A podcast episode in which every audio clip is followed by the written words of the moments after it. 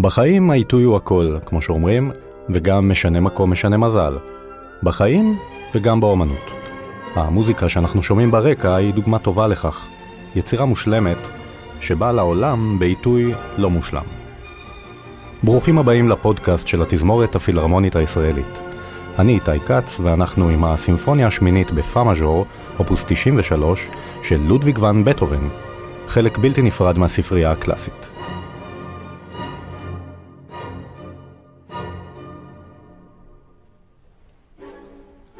27 בפברואר 1814, לפני 200 שנה בדיוק. חישבו על אותם בני מזל שיושבים באולם קונצרטים בווינה. מולם נמצאת התזמורת, וכמובן גבו של המנצח, מי שגם הלחין את כל שלוש היצירות שינוגנו לפניהם, בטהובן בכבודו ובעצמו, ובשיאו. בשלב זה של חייו הוא כבר נחשב לאגדה. גאון אקצנטרי שמרחיב את אוצר המילים של המוזיקה הקלאסית, ומגדיר בזמן הווה את העתיד שלה. הקונצרט מתחיל. הקהל מתלהב מהיצירה הנפלאה שפותחת את הערב, הסימפוניה השביעית. במיוחד מהפרק השני שלה, האלגרטו, שאותו הוא דורש לשמוע שוב. גם היצירה האחרונה, ניצחון וולינגטון, לאו דווקא אחת הטובות של בטהובן, זוכה בתשואות, אולי בגלל המסר האקטואלי על ניצחונו של נפוליאון. רק היצירה האמצעית בסנדוויץ', שמנוגנת בבחורה עולמית, היא הסימפוניה השמינית, משלמת מחיר על המיקום שלה ונתקלת בחומה של אדישות. נדמה שהקהל לא יודע איך לאכול אותה. היא קצרה במיוחד ולא צפויה. כביכול סימפוניה קלאסית שמרנית, אבל לא באמת מצייתת לכללים. להרגלי השמיעה של אותם ימים היא קצת משונה. ההופעה מסתיימת. בטהובן, שחוש השמיעה מתחיל לבגוד בו, יורד מהבמה, ותלמידו, קרל צ'רני, ניגש אליו. הוא משתף את המאסטר בהבחנה שלו שהקהל לא אוהב את השמינית, בניגוד לתשואות שהוא מרעיף על קודמתה. ברור, פוסק המלחין, כי היא הרבה יותר טובה ממנה. הנבואה הגשימה את עצמה. הסימפוניה השביעית נשארה פופולרית, והשמינית נשארה בצילה, אבל בטהובן יכול להאשים רק את עצמו במה שקרה כעבור עשר שנים. הוא הביא לעולם את הסימפוניה התשיעית, משיאי השיאים של המוזיקה, הסימפוניה האחרונה והאולטימטיבית שלו. והשמינית, ילדת הסנדוויץ', שוב נתקעה באמצע, הפעם בין השביעית לתשיעית הגדולות. אבל המלחין לא נתן לטעם הקהל לבלבל אותו. הוא ראה בשמינית את אחת היצירות הטובות שלו. יעברו הרבה שנים עד שהמבקרים יודו שכולם טעו והוא צדק.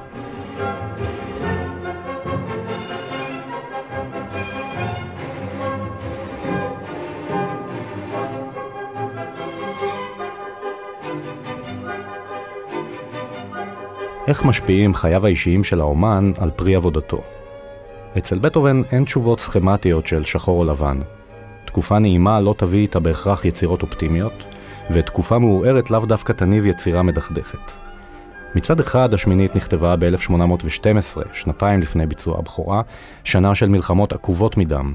ארצות הברית מכריזה מלחמה על בריטניה, נפוליאון, גיבורו של המלחין, מוביל מאות אלפי חיילים לרוסיה, כובש את מוסקבה, עד שהעיר עולה באש והניצחון יהפוך לתבוסה נוראה שתביא לקץ השלטון הבלתי מעורער שלו. המלחמה של נפוליאון היא נושא בוער בעיירת הנופש טפליץ באותו קיץ של 1812, כשמגיעים אליה אנשים מהמעמד הגבוה.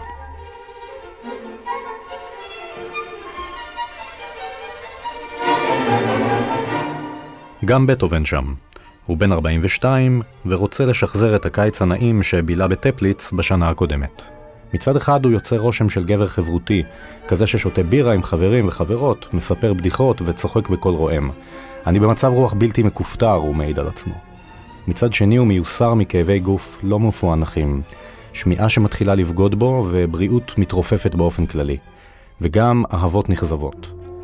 הידועה בנשים שצילקו אותו נשארת בלתי ידועה עד היום, ולה הוא מקדיש באותה שנה את המכתב לאהובה הנצחית, מכתב כאוב שהוא וידוי על תחושות העושר העילאי אל מול הסבל הנורא שהיא גורמת לו.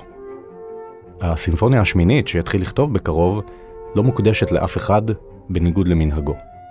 רוחו מתערערת אחרי מפגש טראומטי עם המשורר האהוב עליו, יוהאן וולפגנג פון גתה. ההערכה ביניהם הייתה הדדית, והם ידעו זאת. בטהובן כבר הלחין את אגמונט של גתה, אך הם לא נפגשו מעולם. כאן, סוף סוף זה קורה. חברה משותפת מפגישה ביניהם בטפליץ, והכימיה מיידית. הם פוסעים יחד ומשוחחים בהתלהבות כמי שמצאו אח אבוד. אפשר רק לנחש איזה שיתוף פעולה מחשמל יכול לצאת מהשיחות הללו. ואז הם מבחינים לפתע בקיסרית, שעומדת על כר הדשא עם כל הפמליה שלה. המלחין הזועף לא מתכוון לכלות את פניה, מתעלם ממנה וצועד קדימה, עד שהיא אפילו נאלצת לזוז הצידה. המשורר, מצד שני, רץ לברך אותה ומסיר את כובעו בהכנעה. בטהובן מביט בו, מאוכזב, ממתין שגתה יסיים את הטקס, ואז גוער בו שאומן לא צריך להתרפס בפני השררה. השיחה מתפוצצת. מדובר באדם חסר שליטה, יכתוב גתה, שיסרב לראות אותו שוב, וידחה גם בעתיד את בקשותיו של בטהובן לקבל הזדמנות חוזרת.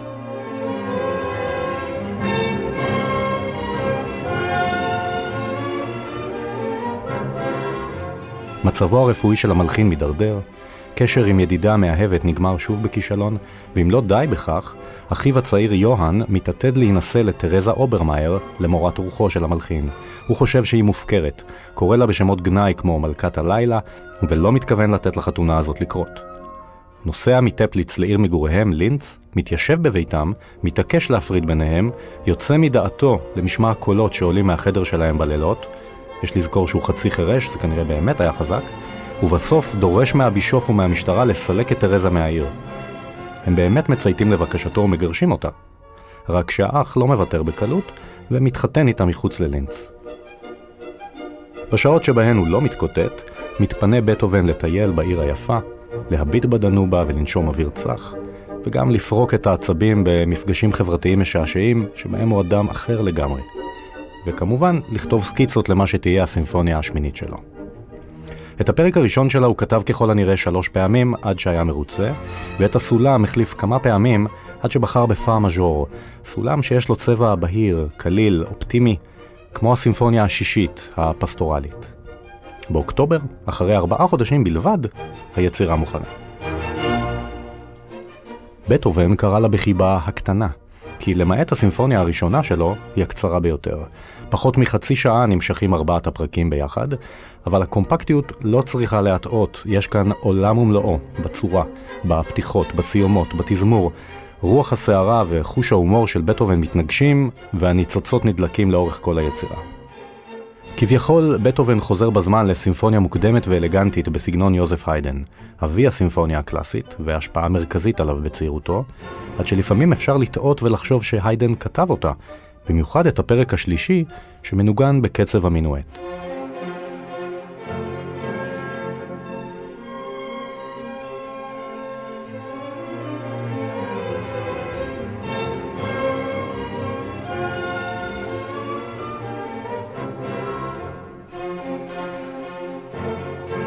אבל בשמינית שום דבר אינו מובן מאליו.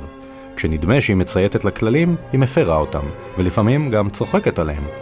למשל, זאת סימפוניה שאין לה הקדמה, היא פשוט מתחילה. בפרק הראשון בסימפוניה קלאסית יש מבנה של סונטה, אקספוזיציה, פיתוח ורפריזה, או תצוגה, פיתוח הנושאים, וחזרה שאוספת את הנושאים לקראת הסיומת, הקודה. אנחנו שומעים עכשיו את התצוגה של הנושא הראשון הפותח.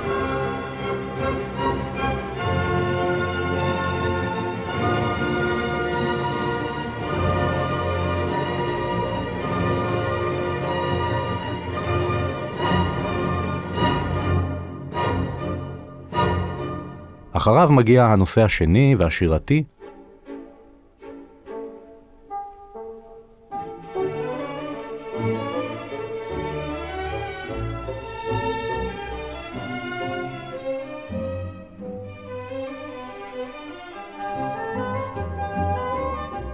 בסוף התצוגה, הנושא מופשט ומופשט ונשאר עם התמצית הקצבית שלו. קירות סאונד מסיימים בתרועה, ואז גם פותחים מחדש את שלב הפיתוח ומתחילים להשתנות. הם מתחזקים ומתחזקים, בטהובן ממש בודק מה גבולות העוצמה של התזמורת.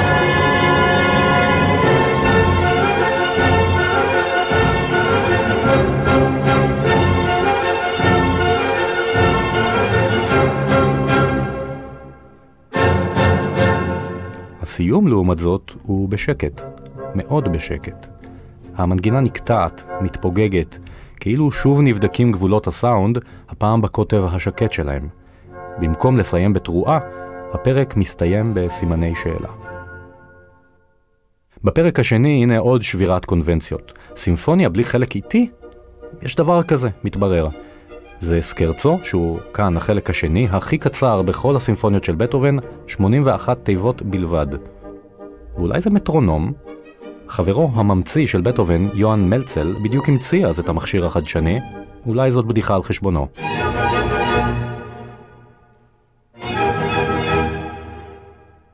בכל מקרה, התקתוק המונוטוני מחזיק את הפרק כולו, שגם בו השינויים הקיצוניים בין חזק לחלש לא מפסיקים להפתיע, עד שטק, הפרק פשוט נגמר, בחטף. בפרק הרביעי והמסיים, מה שמתחיל בזמזום חרישי,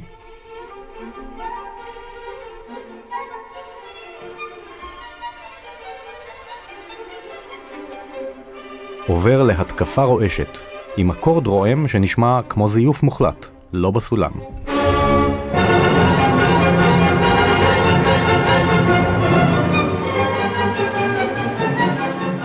הצורה של הפרק היא רונדו סונטה, שבה הנושא הראשון בא והולך וחוזר והולך, וכאן השינויים שלו מסחררים, בסולמות, במקצבים, בעוצמה.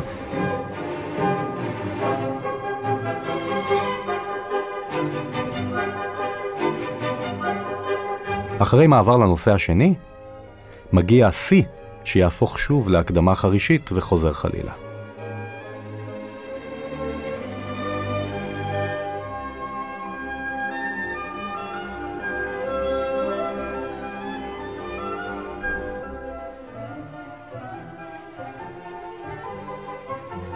לקראת הסיום, האקורד הצורם, דוד יז, לא חוזר על הבדיחה פעמיים, אלא מוביל למעברי סולמות וירטואוזיים, ממש אחיזת אוזניים, במקרה שלנו,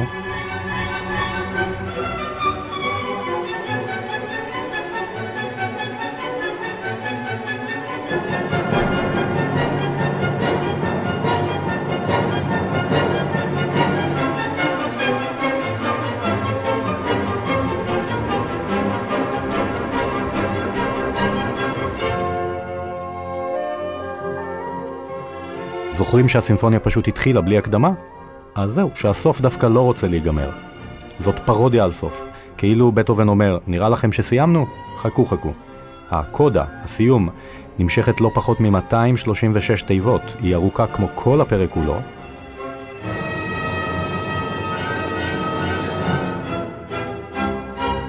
וכשכבר נראה שהפינאלה מתקרב, מגיע אקורד הסיום, שחוזר על עצמו 45 פעם.